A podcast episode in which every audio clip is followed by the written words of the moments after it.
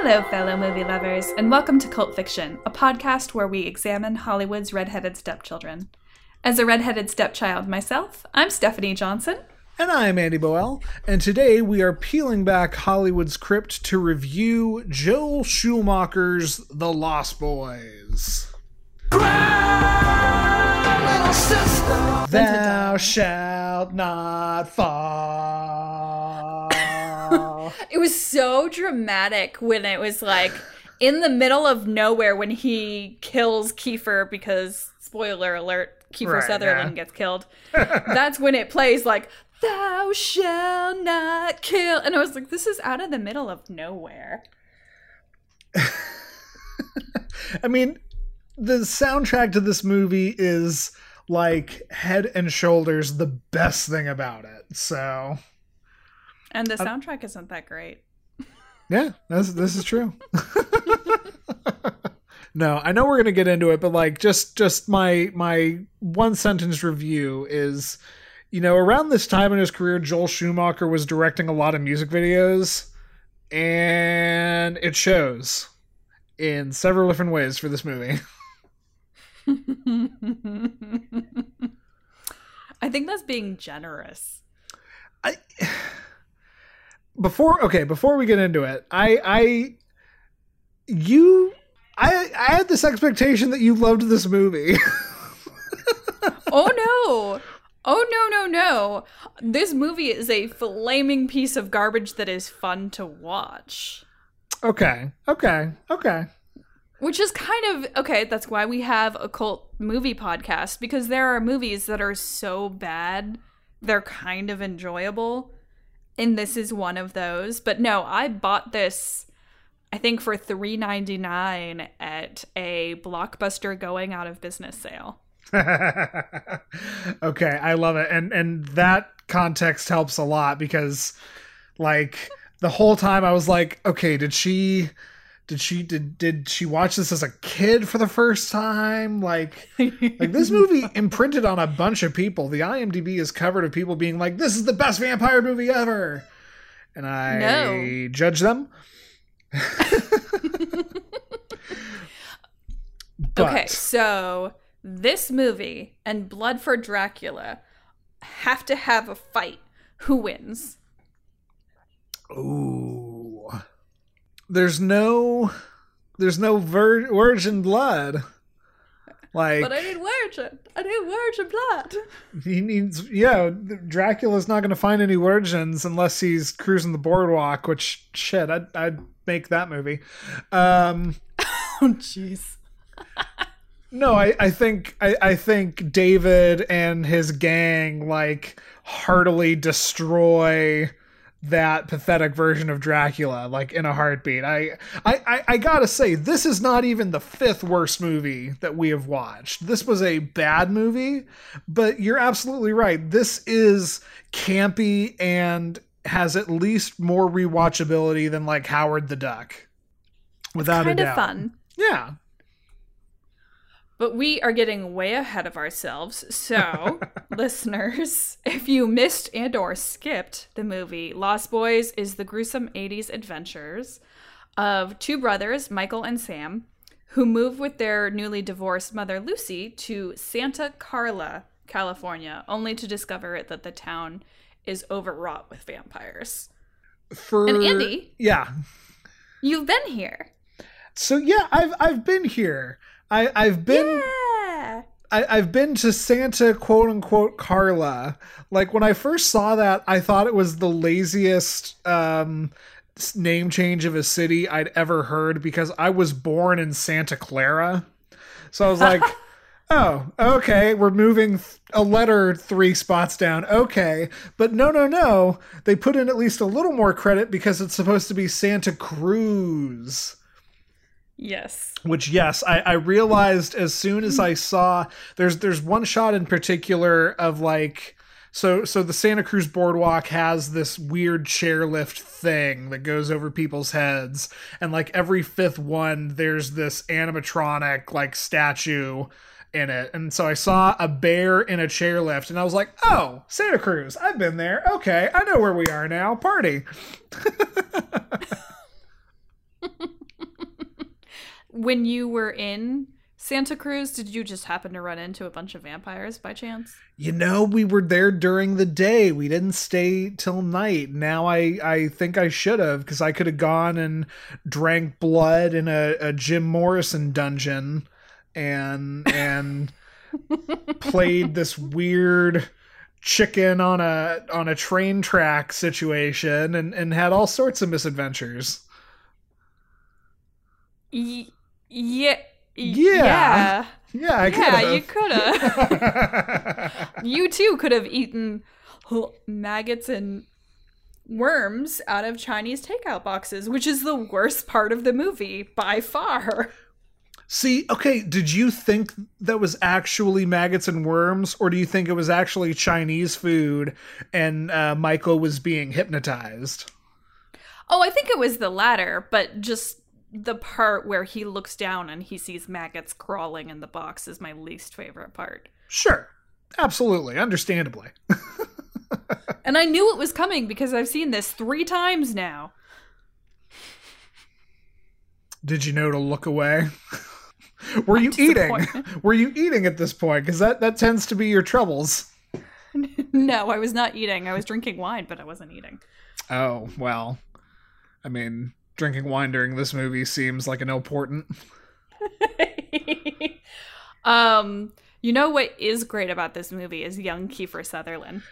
Yes, absolutely. Like, so beautiful, beautiful man, talking like in in such just there was something about his voice something in in the the timbre and and how he delivered his lines like Kiefer Sutherland as David raised the bar in this movie so much, and I don't mean that in a good way. Like he was, it, it's the soundtrack, and then it's Kiefer Sutherland, and then like I really struggle to find anything else I actually liked about Lost Boys.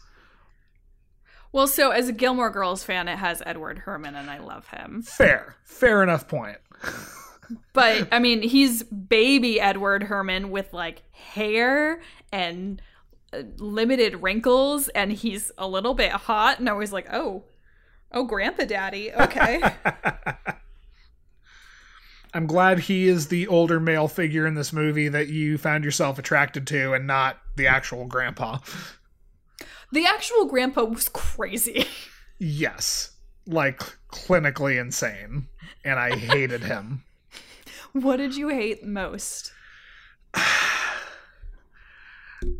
I I on you know what I hated most? I hated most that this man, spoiler for a movie from the 80s, willingly lives in the outskirts of a vampire infested town, knows it, and then not only lets the entirety of his family move in with him, but his only like idea of defense is to taxidermy a shit ton of small animals and give them to his grandson when he knows about vampires.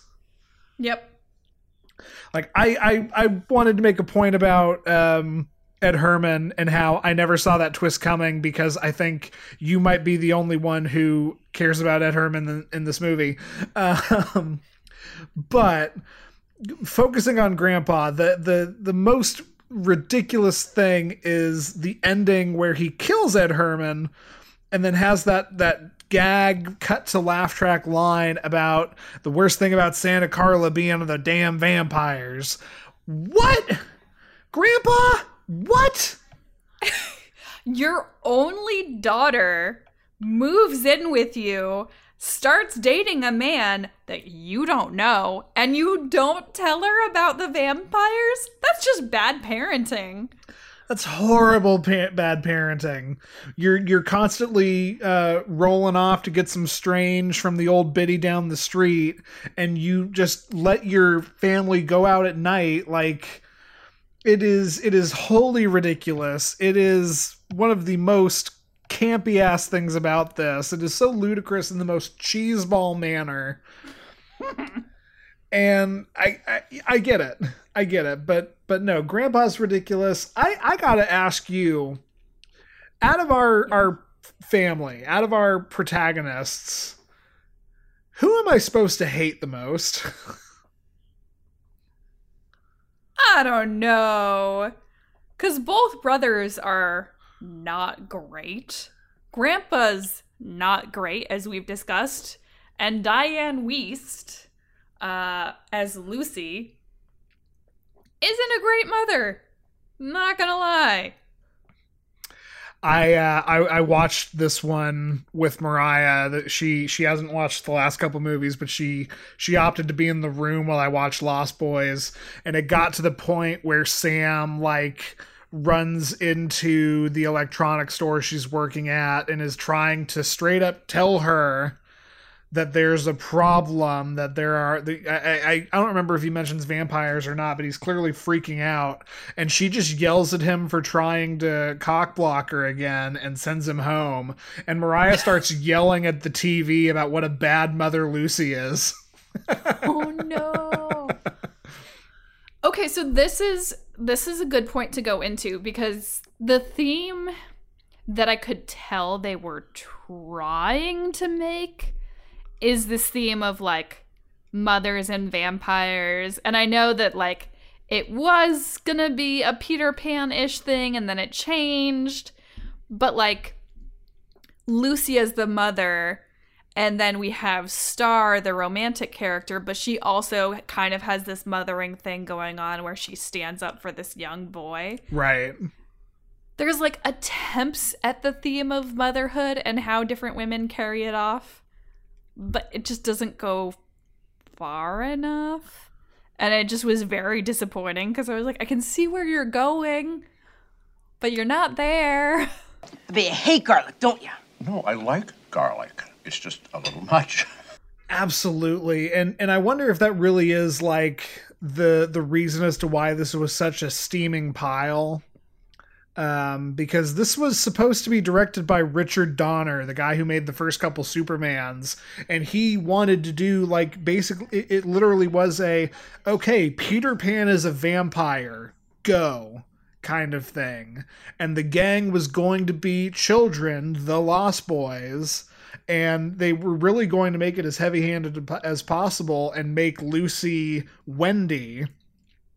Oh, damn. And and yeah, yeah, yeah. And so he drops out of the project. They they pass it along to Joel Schumacher, and he goes, mm, "That idea, I hate that. I I I hate it, hate it, hate it. Hey, let's do '80s biker vampires. Cool, cool." And so yeah, they they had half of this script that was playing along those themes, and then had somebody else come in and be like no guys listen i just made this uh, music video in australia. I know what's going to put butts in seats. Let's throw in some leather daddies. And you get this mish- mishmash. Well and that makes it make more sense because like the vampire the gang david and the rest of the teen youth boys are so randomly plopped in there like from the establishing shots of them getting into trouble on the boardwalk they're just sold as teen troublemakers but they don't really have a motivation other than making more people vampires? Right. If you okay. wanted, if you wanted to be really kind to this movie you could say that like oh that's the proof that david isn't the the real head or whatever but i i highly doubt that they were thinking about that. They were thinking about having a dirt bike chicken sequence because it's the 80s. but yeah, it's I I meant to watch the trailer to this and and I honestly forgot to, but I'm trying to I was trying to sit here and be like, okay, movie theater in 1987, do you walk in and know it's a vampire movie? Because they treat it like that's a surprise and they, they treat it like that's a big reveal. You know, the first couple of kills, you never actually see what happens. You just get the, the helicopter shot uh, zooming in on a person and then them screaming. Um, and they, you know, they have the big deal where all the Lost Boys are hanging out on the tree and they vamp out. Mm-hmm. Very and, Buffy very Buffy, coined the phrase. Um, they vamp out and then you know there's the whole bit about max being the secret head vampire i was trying to sit here and be like okay take take this out of 2020 brain take this out of me knowing the lost boys was a vampire movie for like over a decade is this better if it's some sort of twist but i feel like they really like kind of make it clear before the big reveal that yes, we're dealing with vampires. All of the comic books that the Frog Brothers give Sam are vampire related. Um, so I just, I really, I'm like, eh. But Well, the movie poster, I, I just looked up the original movie poster, and the original tagline for this movie is Sleep all day, party all night, never grow old, never die. It's fun to be a vampire. okay, well there you So go. So the movie then. the movie poster has it on there. I don't think it was shocking for anyone that it was a vampire movie. I think it's supposed to be like shocking for Michael to find out that they're vampires. Kind of like that um like dramatic irony. Like we know Michael doesn't. You know what? Fair, fair, fair. I can buy that. I can, t- I can totally accept that. Another movie poster is uh, another tagline is being wicked is in their blood. Okay. Okay. I see, I what see you're you. doing. I see you movie that comes out in the height of the AIDS epidemic, but okay. that's Jesus prob- Christ. That's probably being way too much of a Debbie Downer. I just I just spat took my own wine back into the glass, Andrew. Yay! It's not an episode unless you can make me do that. I'm obnoxiously proud. Okay, so speaking of this being very 80s, when you saw Michael, did you did he remind you of anyone? Michael really didn't. Who who did he remind you of? Billy from Stranger Things. Oh. Like he's got that big hair, especially after he gets his earring. But he's got like the really big white teeth, the really tight acid wash jeans. And I'm like, ooh, okay. All right. Okay. I see I see where Stranger Things got a little bit of its inspiration. Yeah, yeah. Now that you say that, I I can totally see it, and it's it's that crazy curly long mullet. I mean, I will say, you know, we've got David, we've got Bill S. Preston as Marco, and we've got uh you know Star and Laddie, and then we've got the two other totally ripped, totally punk buff uh you know vampire lost boys and the entire time i was just sitting there being like they could be literally the lead and backing guitarist of any metal band and and i would believe it like they could be members of Stryper and i'd go okay that's weird i was Everyone trying to in this cast is relatively attractive. and, and that's the point. I mean, you know, I, I mentioned Joel Schumacher, and I, as soon as his name came up, like, like you know, in the opening seconds, I was put on edge because I do not understand how Joel Schumacher has a career. Um, the man, you know, gave us the worst two Batmans. Um, St. Elmo's Fire, which is like the only good movie he had made, but, uh, you know, relatively good movie he had made um, before Lost Boys, and he's done just a whole bunch of utter shit like eight millimeter Oh no. and um, you know Batman and Robin, the number twenty three, the Phantom of the Opera. Phantom of the Opera has not aged well. I will just say, Wait, like the Phantom of the Opera movie that Like, came out in like the- 2000 whatever. yep, the Emmy Rossum Gerard Butler um Phantom of the Opera, the movie that I asked a girl out to and she didn't realize I was asking her out on a date. That one. Um I mean, I know the backstory of that, and I know that you got your revenge by singing a song at her where you were like, haha, bitch, I am in control, which also hasn't aged well, Andrew. No, no, it is not. But you know, I was a seventh grader. Um, my, my, my point is like I've been ever since I watched this, it's been, you know, like three or four days, I've been sitting here being like, how the how the hell did you have a career, Joel Schumacher? And and I think I can understand because this was like the second movie he actually did, and I think Joel Schumacher probably walked into the production office and was like, okay. I will make your movie a hit. I will put the sexiest cast members I can. I will deal with Corey Feldman, the 13 year old cocaine addict.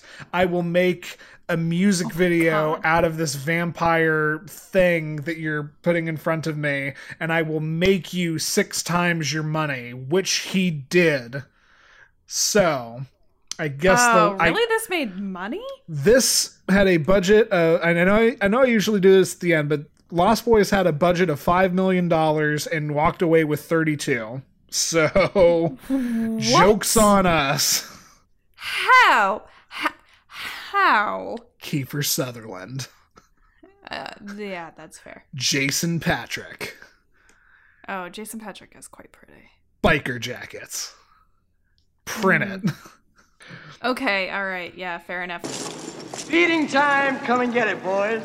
Especially okay, so like you have to imagine if we were teenagers when this came out, this would be the go to the movie theater and make out movie. Absolutely. because it's relatively plotless. It's very easy to follow. It's loud enough that if you make noises in the movie theater, it's not fucking that big of a deal. But like, also, eye candy, like, whoa. Yeah, no, absolutely. And, and 1987 is like the perfect time to do that.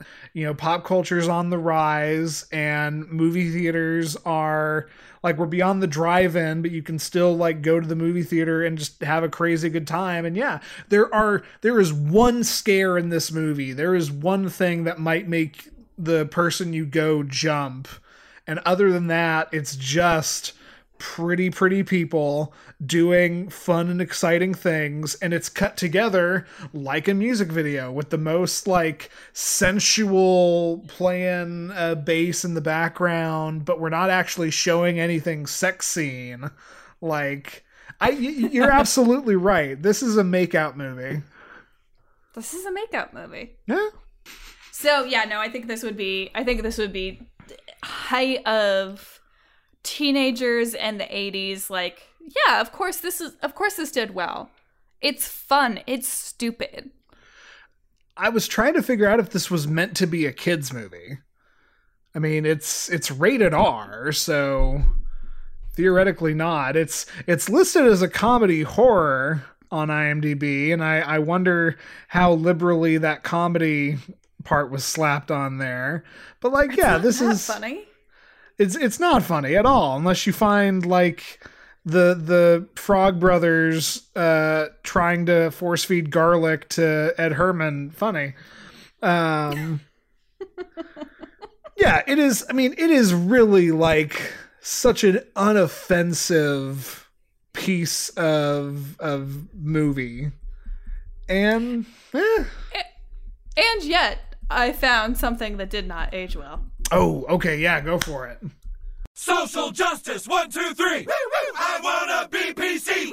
It's just the way to be for me and you. Okay, so Star's whole sitch. There is, like, other than the mom, Lucy, there Right. is one female character in this movie, and she's used as bait Indeed. for the vampires. She's an object. Cool, cool, cool. And then Lucy is ultimately hunted down as a mother figure, not as a person. She's not hunted down because she's attractive on her own. It's not her winning personality. It's the fact that she's already a mom and the vampires need a mother. Boo! Boo! Boo! Boo! Ed Herrmann! Boo! Boo! Boo! This was this was at least co-written by a woman. Boo! Boo! Misogyny is internal and ruins all of us. Indeed. but that's the only thing I could find on this didn't age well, other than the fact that like I tried to do research and couldn't find a single person of color in the cast. Oh yeah, that's a fair point. That's very uh that's very 87 of this. Yeah. I mean, there were some people who I was like, I don't know, maybe, but no, for the most part, the cast is very white and very obviously white. Yeah, yeah, Star is kind of like maybe there's something in there, but that's- Racially ambiguous is the term we use in 2020, Andy. yeah, fair fair enough. I walked into that one. No, so I looked it up. She is actually, um, her family is Ashkenazi Jew. oh, Um, okay. So, because I was I was curious as well because I think the movie purposefully, and this is another thing that didn't age well. I think the movie purposefully was trying to like portray her as kind of a Romani character. Hmm. Um, like she had those, she had the big hoop earrings and the like long flowy shirts, and she slept in a bed surrounded by a canopy. And I was like, okay, what are you trying to? What Oh, portrait are you trying to paint about this character? Interesting. Okay, because I took all of that, and and plus her name being Star, and there's like one line that kind of alludes to it. I was sitting there being like, okay, you very clearly were like a '60s hippie at Woodstock when you got turned, and that's oh, interesting. and, and and that's the thing that's one of the things at least that this movie was totally lacking for me. And and you know this is why when people say this is one of the greatest vampire movies ever made i take a massive objection to it. There is zero exploration of you know the whole immortality concept in any of the vampires. Star being seemingly an actual hippie is the closest we get to it, but we never find out how old David or Max or or anyone else is. Marco has a name where it's like, okay, nobody was naming their white son Marco in 87 or I guess 1970. So he's probably older than he looks, but like I I love it when vampire movies play with that. It's it's you know part of why I think um Interview with the Vampire is one of the best vampire movies ever made. And and this didn't have any of that. well, and the rules of being a vampire are really unclear. Very much so, yeah. There's different rules for Edward Herrmann than there are for the rest of the vampire boys. Like Max is able to do anything he freaking wants. And there's like Alex pointed this out later because he read my notes and he was like, "Actually, um because that's my husband, ladies and gents, um, and non-binary folk." But he, so he was like, actually, because Edward Herrmann is invited into the home, he says he's all powerful. So that's why he can do whatever he wants. so, in a in a much less uh condescending manner i was i was going to say that's one of the few things i i do appreciate that the movie kind of explained is him being like yeah i can eat garlic because you invited me in dumbass.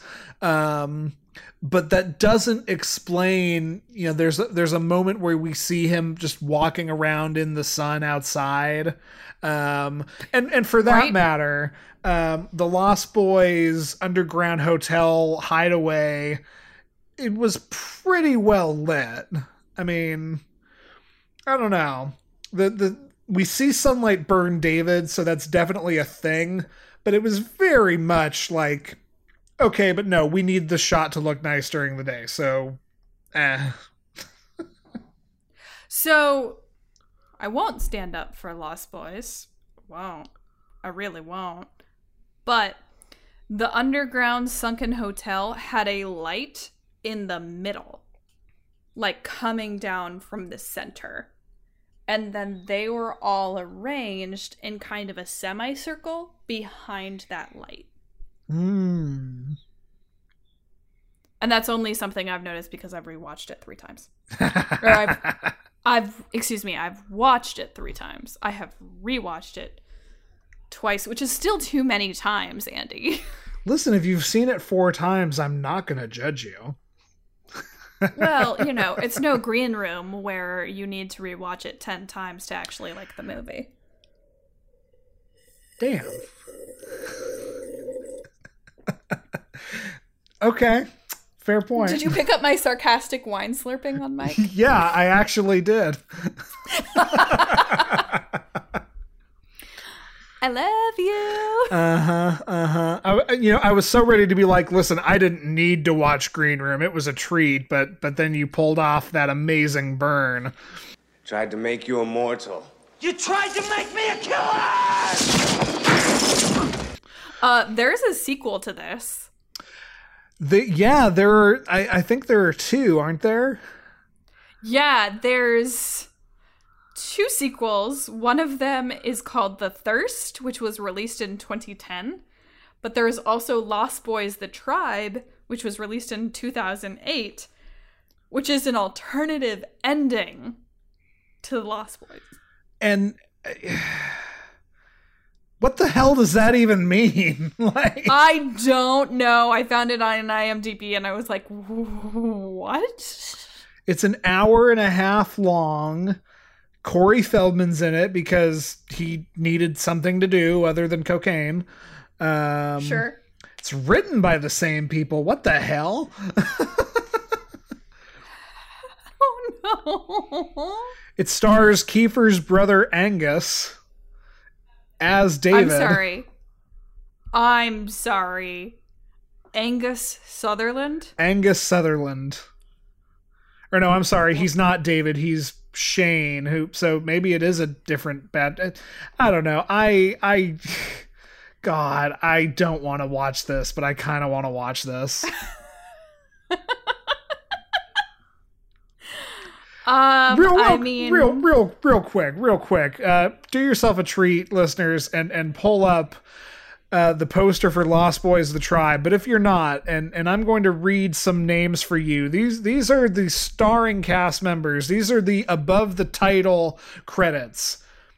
Tad Hilgenbrink, I'm sorry. Who? Angus Sutherland, Autumn Reeser, and Corey Feldman as Edgar. what the shit? I take it back. I'm fucking totally gonna watch this. I mean, yep. I kind of want to too. I guess. Bonus episode. Boom. Whenever we get around to it. but yeah, so there's there's the the tribe and then the thirst, which which uh, the movie poster is Corey Feldman and the uh, the other guy standing in. It looks like a sewer, but I think it's supposed to be outside, and they're both holding samurai swords like it's Blade.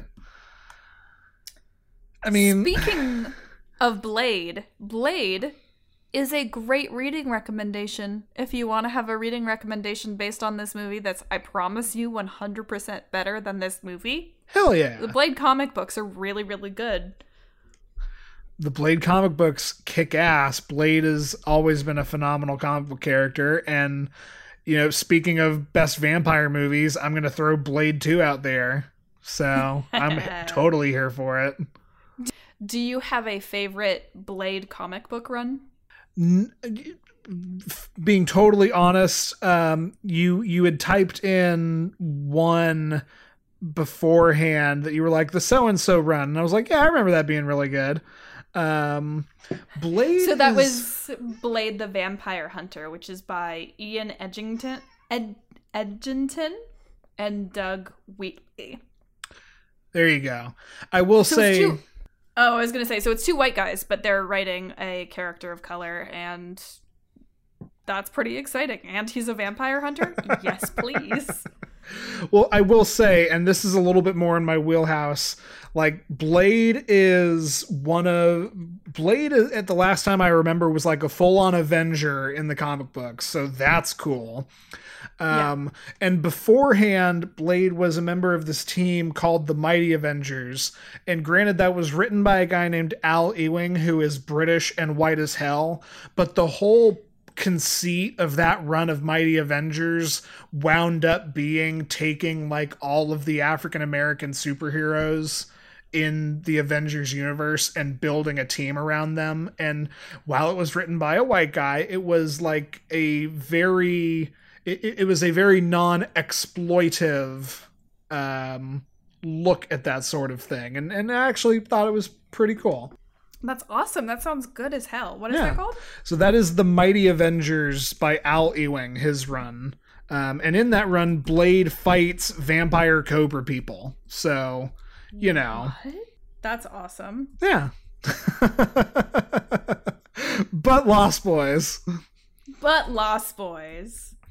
I gotta say, like, you know, I mentioned I thought this was supposed to be a kids' movie, and we've talked at length about how this is a bad movie, and I think a lot of that, for me at least, rests on the shoulders of the Coreys.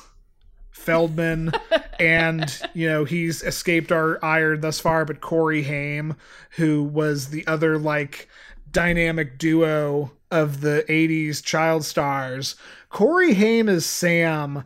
I can't tell how old he is, but I can tell you he needed to be like two or three years younger than he actually was when he made this movie. Because the kid looks like he's 13, but is treated, especially by Dianne Wiest, like he's 10. Yep. He's taking baths. He is um being asked to be babysat. And like never doing the thing of like I'm old enough to do it myself. And He's like, no, yes, okay, give me a babysitter. Yeah. So it's just it's very odd because he definitely looks 13 and then it's kind of like this weird dichotomy of he's old enough to be absolutely out by himself, know like all the ways to get into mischief, but he's young enough mm-hmm. to need a babysitter. Right. Yeah. So that Very was confusing. Yeah, very confusing. Very much just a part that kind of fell flat and. And I mean, like we've established, this this seemingly was not meant to be a, a kids movie, but you know, one of one of the several proposed rewrites I think we're working through is very much make this the littlest vampire just with Kiefer Sutherland.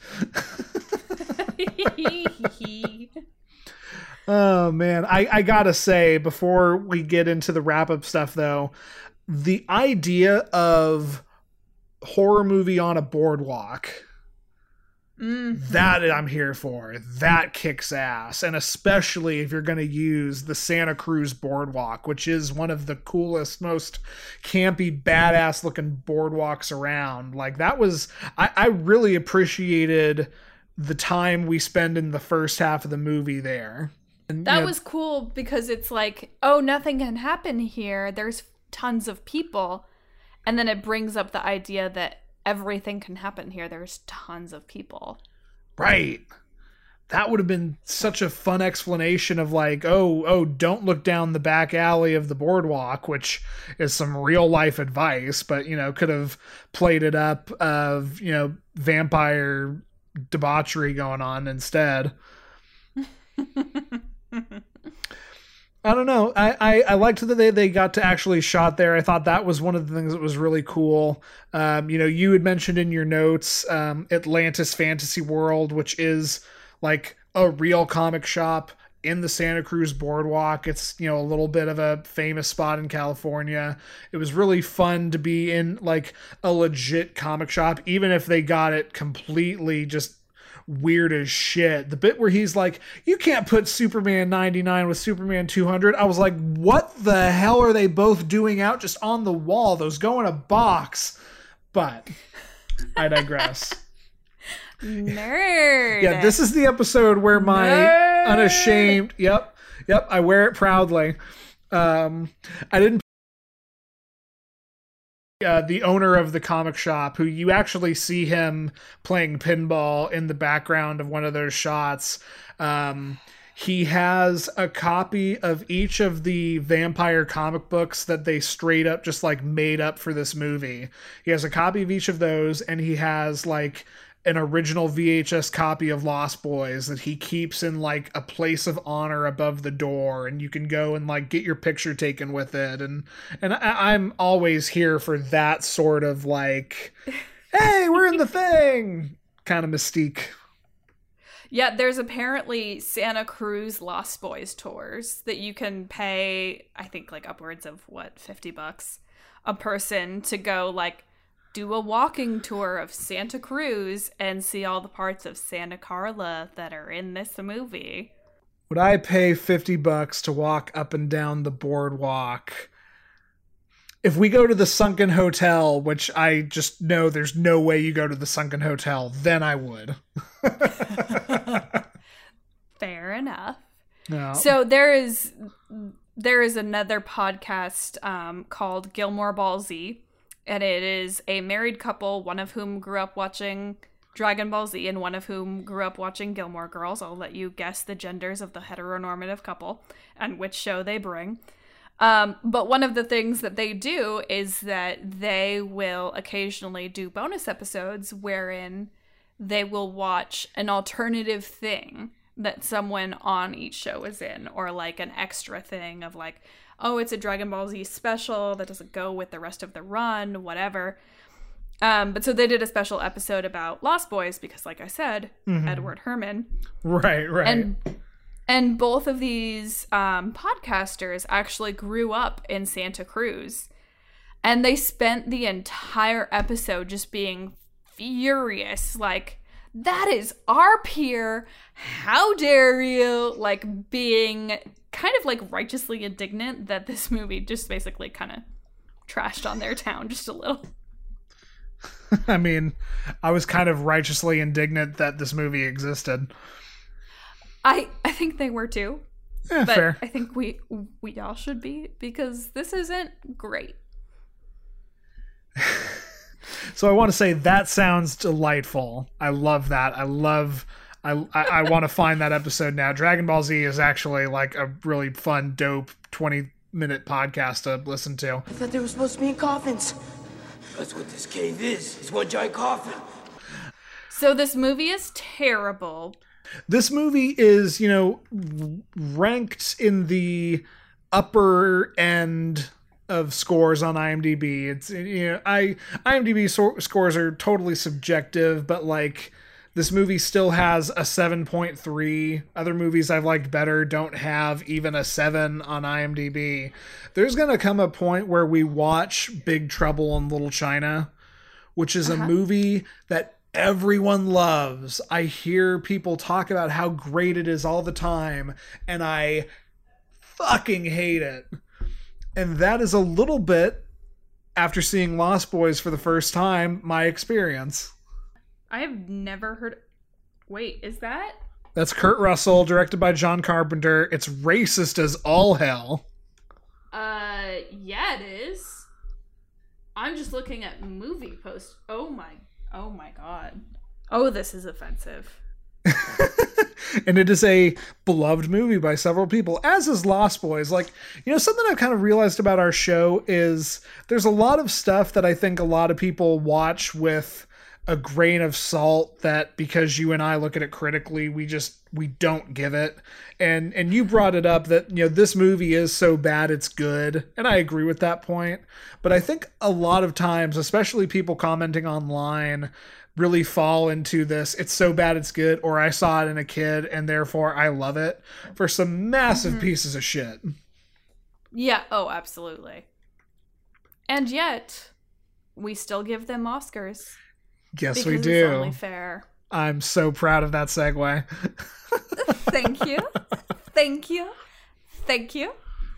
Andy, would you like to award an Oscar to Lost Boys? You know, I would, and and I've kind of gone back and forth between like like accepting some things about this movie and, and really hating some other things. One moment that I genuinely love.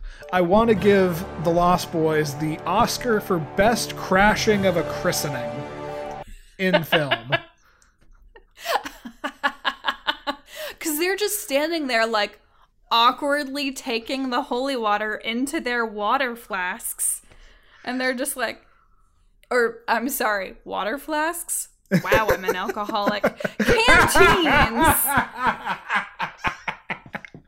oh, delightful.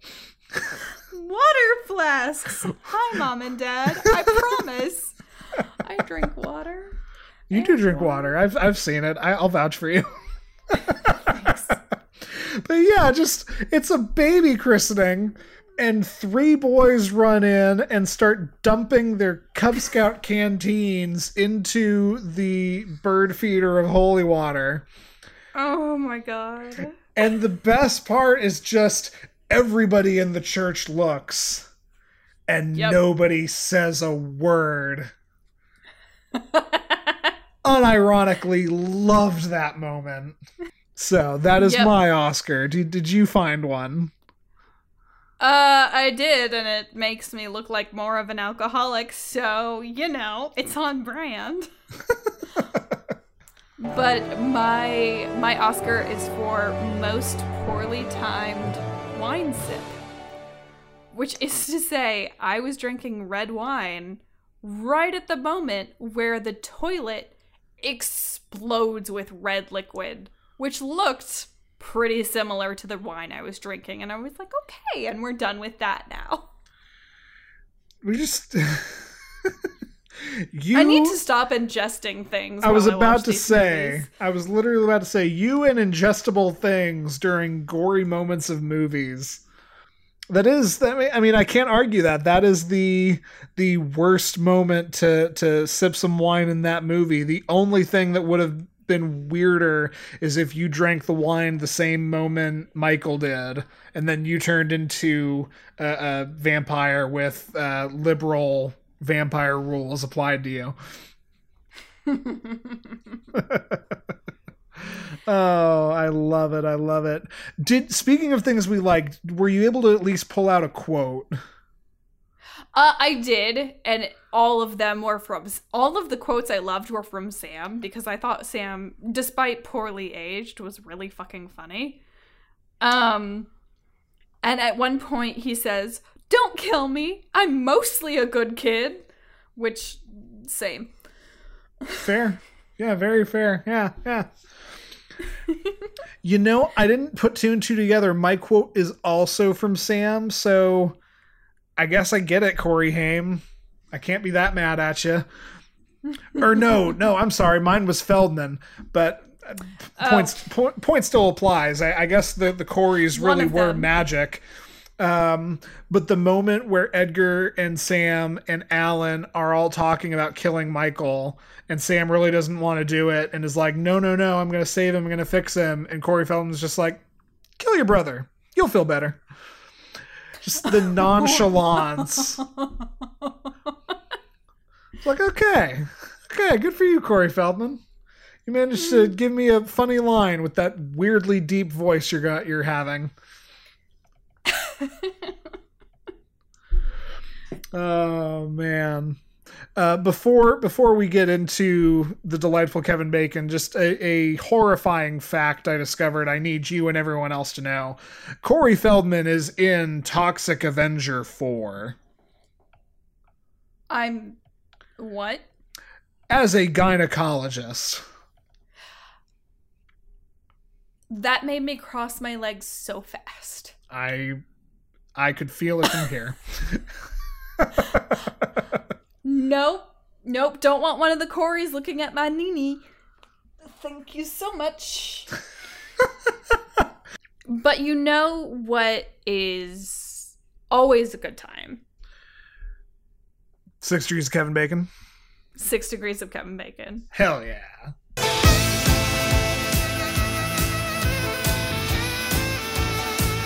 Hell yeah.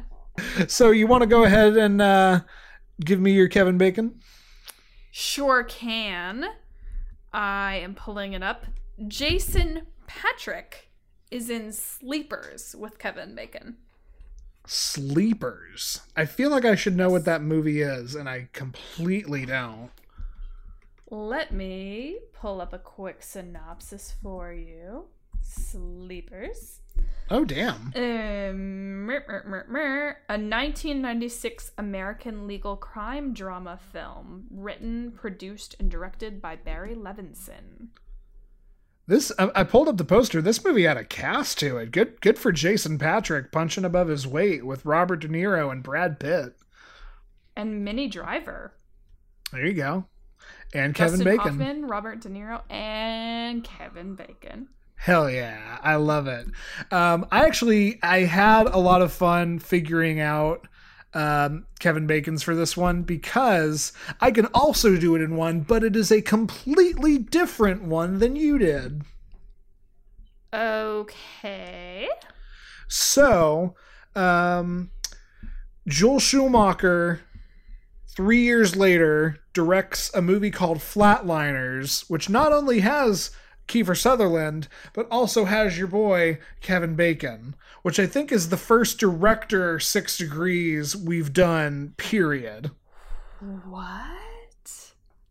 Magical!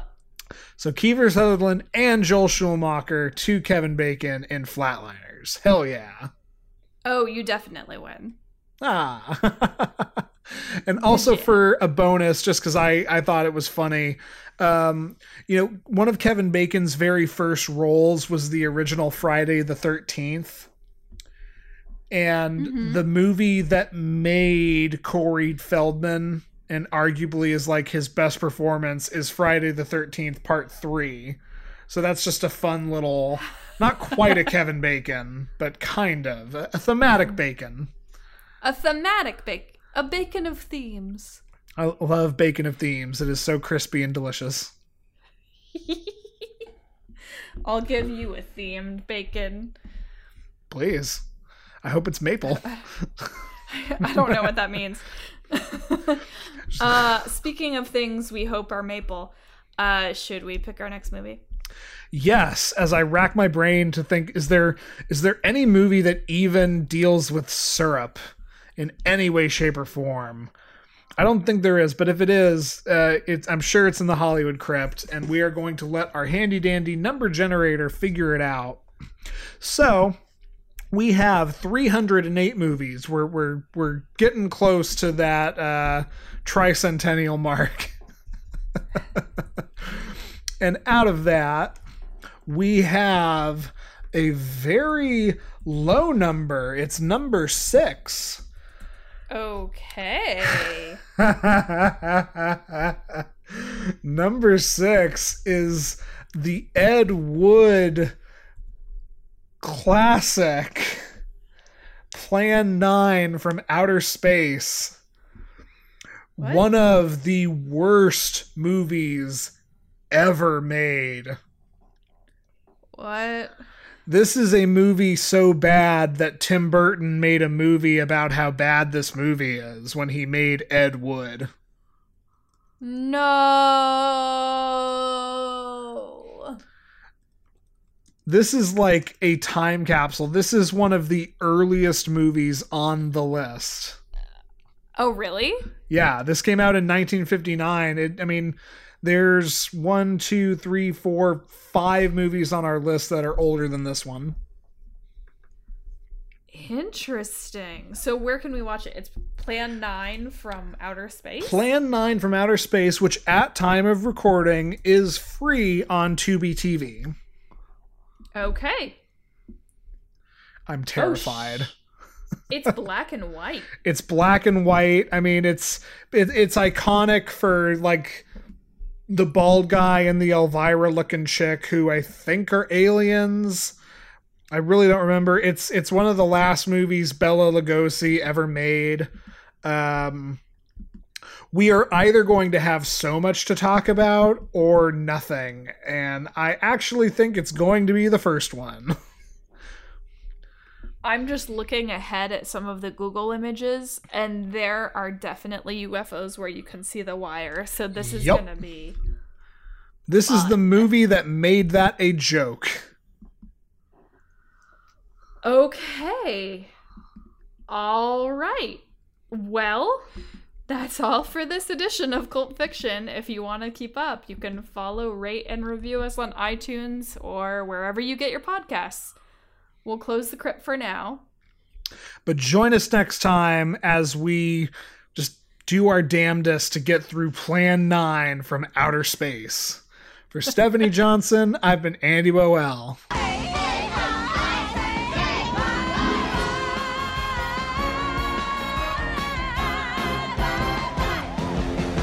It's too it's too old for a gimmick. It's just like uh, we're we're gonna try.